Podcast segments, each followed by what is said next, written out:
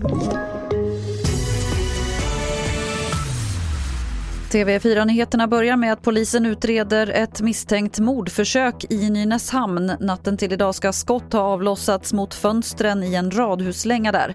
Ingen ska ha skadats. Polisen vill inte säga något om det finns någon hotbild mot någon som bor där. SMHI har lagt ut en gul varning, det som tidigare hette klass 1 över delar av Svealand och södra Norrland.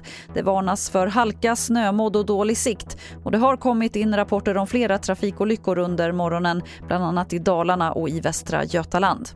Statsminister Stefan Löfven har ännu inte lämnat in sin avgångsansökan till talmannen vilket han sagt att han ska i början av den här veckan. Förhandlingarna med C och V kärvar och det kan leda till att omröstningen om Magdalena Andersson som statsminister försenas. Det går ganska trögt. Man är, just de här frågorna om strandskyddet och skogen innehåller ju enormt mycket detaljfrågor som kan påverka de här frågorna ganska mycket. Och samtidigt så knorrar ju Vänsterpartiet också och vill ha mer erkännande och släppas in i värmen och bli fullvärdig förhandlingspartner.